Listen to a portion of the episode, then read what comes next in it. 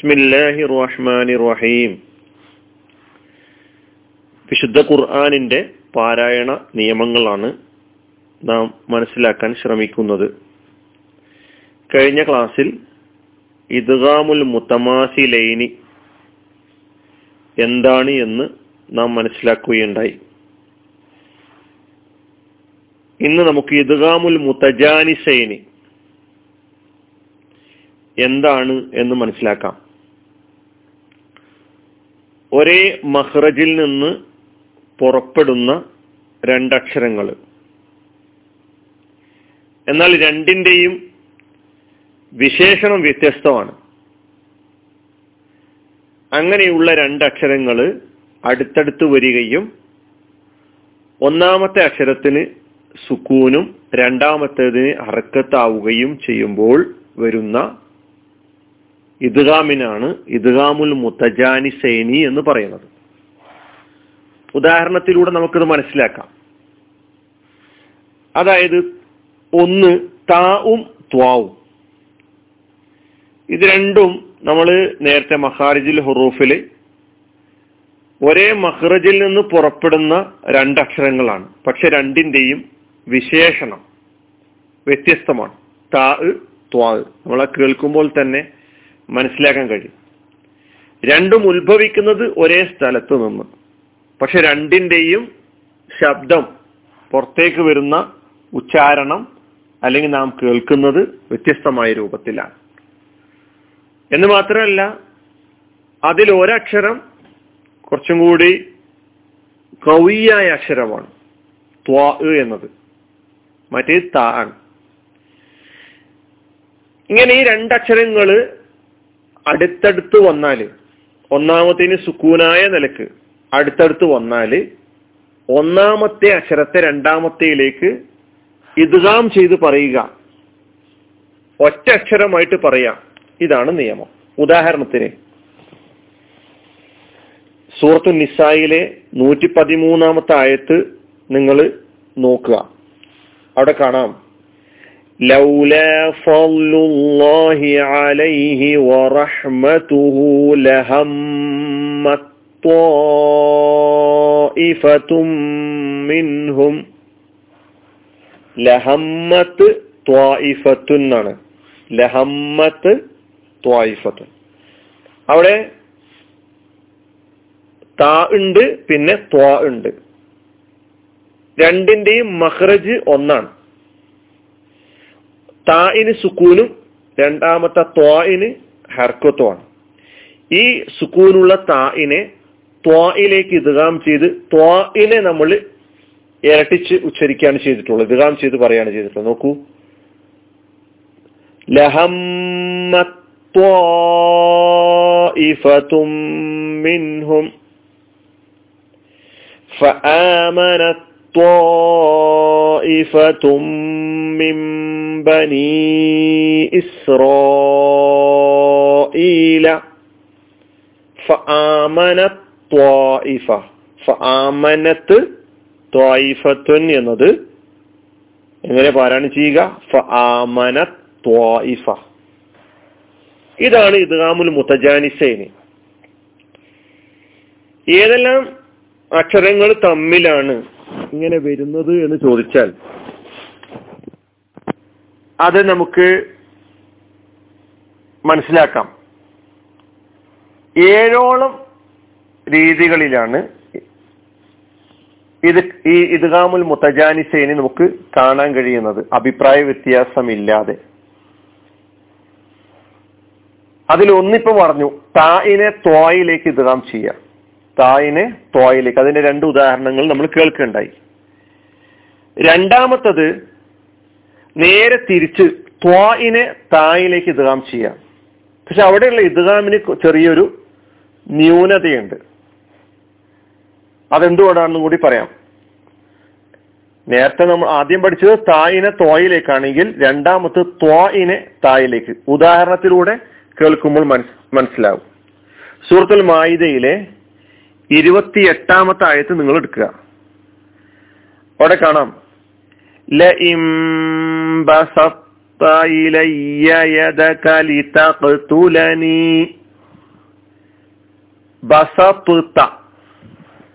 ആദ്യം ത്വാ പിന്നെ താ, ആദ്യം ത്വായിന് സുക്കൂന് പിന്നെ തായിന് ഫതഹാണ്.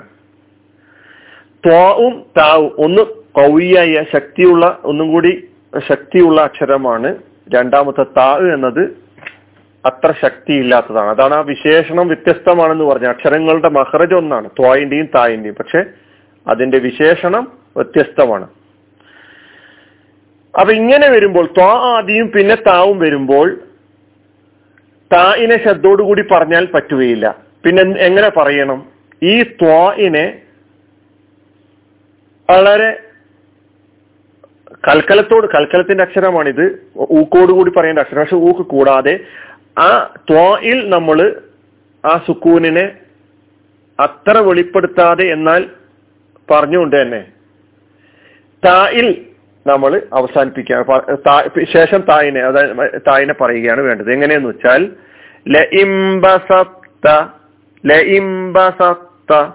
തായിന് ശബ്ദോടു കൂടി പറയരുത്, എന്നാൽ ത്വായിനെ ശബ്ദോടു കൂടി പറയരുത്.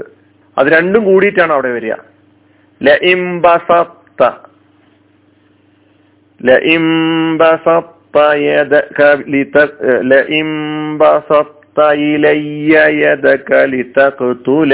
സൂറത്തുൽ മാഇദയിലെ 28-ാമത്തെ ആയത്ത്, സൂറത്തുൽ സുമറിലെ 56-ാമത്തെ ആയത്തിൽ കാണാം, യാ ഹസ്റത അലാ മാ ഫറത്തു ഫീ ജംബില്ല. ഖുർആനിൽ നിങ്ങൾ ആ താഇന് ശദ്ദ് കൊടുത്തതായിട്ട് എഴുതിയായിട്ട് കാണാൻ കഴിയില്ല. എന്നാൽ നേരത്തെ പറഞ്ഞ താഇനെ ത്വായിലേക്ക് ഇദ്ഗാം ചെയ്തപ്പോൾ ത്വായിൽ ശദ്ദ് കൊടുത്തിട്ട് തന്നെ ഖുർആനിൽ എഴുതി വെച്ചിട്ടുണ്ടാവും, എഴുതിയിട്ട് കാണാൻ കഴിയും. ഇവിടെ തായിൽ ശബ്ദ് കാണാൻ കഴിയുകയില്ല. അതാണ് രണ്ടാമത്. ഈ ഇദ്ഗാം കുറച്ച് നാഖിസായ ഇദ്ഗാമാണ്. മൂന്നാമത്തത് തായിനെ ദാലിലേക്ക് ഇദ്ഗാം ചെയ്യാം. ഒന്ന് താ ആണ്, പിന്നെ രണ്ടാമത്തത് ദാലാണ്. സൂറത്ത് യൂനുസിൽ കാണാം 89-ാമത്തെ ആയത്ത്, ഖാല ഖദ് ഉജീബത്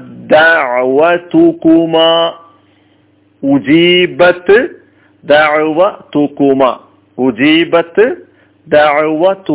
എന്നതിനെ കൂട്ടി ഒന്ന് താ ആണ് പിന്നെ ദാലാണ്. ഈ തായിനെ ദാലിലേക്ക് ഇദ്ഗാം ചെയ്തിട്ട് ദാലിന് ശബ്ദോടുകൂടി പാരായണം ചെയ്യണം. ഖുർആനിൽ നോക്കിയാൽ നിങ്ങൾക്ക് ദാലിൽ ശബ്ദ് കാണാം.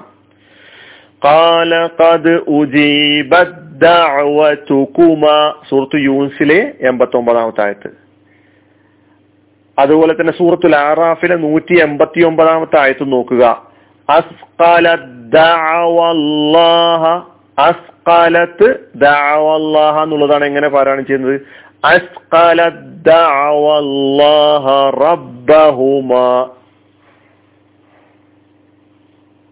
ഇനി നാലാമത്തത്, ഏഴെണ്ണുണ്ടെന്ന് പറഞ്ഞല്ലോ, നാലാമത്തത് ദാലിനെ തായിലേക്ക് ഇദ്ഗാം ചെയ്തിട്ട്, ദാലിനെ തായിലേക്ക്. സൂറത്തുൽ ബഖറയിലെ 256-ാമത്തെ ആയത്ത് നോക്കുക, ലാ ഇക്റാഹ ഫിദ്ദീനി ഖദ് തബയ്യനർ റുഷ്ദു മിനൽ ഗയ്യ്. ഖദ് തബയ്യന, ഖദ് തബയ്യന എന്നുള്ളതാണ് ദാല് പിന്നെ താ. ആ ദാലിനെ തായിൽ ഇദ്ഗാം ചെയ്തു. തായിൽ നമുക്ക് അവിടെ ശബ്ദ് കാണാം, ഒറ്റ അക്ഷരമായിട്ട് പറയാണ്. ഖദ് തബയ്യന, ഖദ് തബയ്യന എന്ന് പറയില്ല. അഞ്ചാമത്തത് സാ, സാ എന്ന അക്ഷരത്തെ ദാലിൽ ഇദ്ഗാം ചെയ്യാം. സൂറത്തുൽ ആറാഫിലെ 176-ാമത്തെ ആയത്ത് നോക്കുക, അവിടെ കാണാം യൽഹസ് ദാലിക. അത് കൂട്ടി വായിക്കുമ്പോൾ യൽഹസ് ദാലിക, യൽഹസ് ദാലിക എന്ന് പറയില്ല. സായിനെ ദാലിൽ ഇദ്ഗാം ചെയ്തു. ആ ദാലിൽ നിങ്ങൾക്ക് ശബ്ദ് കാണാം. ആറാമത്തത് ിനെ ലായിൽ ഇദ്ഗാം ചെയ്യുക. ത്വായിന്റെ മുകളിൽ പുള്ളിയുള്ള ലായിൽ ഇദ്ഗാം ചെയ്യുക. ലായിൽ ഇദ്ഗാം ചെയ്യല് അത് സൂറത്ത് സുഖ്റുഫിലെ 39-ാമത്തെ ആയത്ത് നോക്കുക, അവിടെ കാണാം വലൻ യൻഫഅകുമുൽ യൗമ ഇല്ലലംതും. ഇത് ലലംതും എന്നുള്ളത് ഇല്ലലംതും എന്നാണ് പറയാ. ഏഴാമത്തത് ബാഇനെ മീമിൽ ഇദ്ഗാം ചെയ്യലാണ്. അപ്പൊ മീമിന് ശബ്ദ് വരും. മീമിന് ശബ്ദ് വരുമ്പോൾ നമുക്കറിയാം ശബ്ദുള്ള മീമ് വന്നു കഴിഞ്ഞാൽ ചെറുങ്ങനൊരു മണിക്കലും കൂടി വരും. യാ ബുനയ്യ, സൂറത്ത് ഹൂദിലെ 42-ാമത്തെ ആയത്ത് നോക്കുക. യാ ബുനയ്യ ഇർ, യാ ബുനയ്യർ കം മഅന, യാ ബുനയ്യർ കം മഅന, ഇർകബ് മഅന. ആ മീമ് പിന്നെ ബായിനെ മീമിലേക്ക് ഇത് കാം ചെയ്തു. 42-ാമത്തെ ആയത്ത്. ഇവ ഈ 7 സ്ഥലങ്ങൾ, ഈ 7 രീതികൾ, താഇന ത്വാഇല്, ത്വാഇന താഇല്, താഇന ദാല്, ദാലിന താഇല്, സാഇന ദാല്, ദാലിന ലാഇല്, ബാഇന മീമില്, ഈ 7 രീതികളിൽ, ഈ 7 രൂപങ്ങളില് ഇവിടെ ഇദ്ഗാം നമുക്ക് കാണാൻ കഴിയും. ഈ ഇദ്ഗാമിന് ഇദ്ഗാമുൽ മുതജാനിസൈനി എന്നാണ് പറയുക. ഇപ്പൊ ഈ പറഞ്ഞ 7 രീതികളിൽ തന്നെ ചിലതിലൊക്കെ തന്നെ പണ്ഡിതന്മാർക്ക്, തജ്വീദി പണ്ഡിതന്മാർക്ക് ഇദ്ഗാം അല്ലെ ഇൽഹാർ ചെയ്തിട്ട് തന്നെ അക്ഷരം ഉള്ളതുപോലെ പറഞ്ഞുകൊണ്ട് ചിലതിൽ അഭിപ്രായങ്ങളൊക്കെ വന്നിട്ടുണ്ട്. എന്നാൽ ബഹുഭൂരിഭാഗത്തിന്റെ അഭിപ്രായം വെച്ചുകൊണ്ടാണ് ഈ നിയമം നിങ്ങളുടെ മുമ്പിൽ ഞാൻ ഇപ്പോൾ വെച്ചിട്ടുള്ളത്. വാഖിർ ദഅവാനാ അൽഹംദുലില്ലാഹി റബ്ബിൽ ആലമീൻ. അസ്സലാമു അലൈക്കും.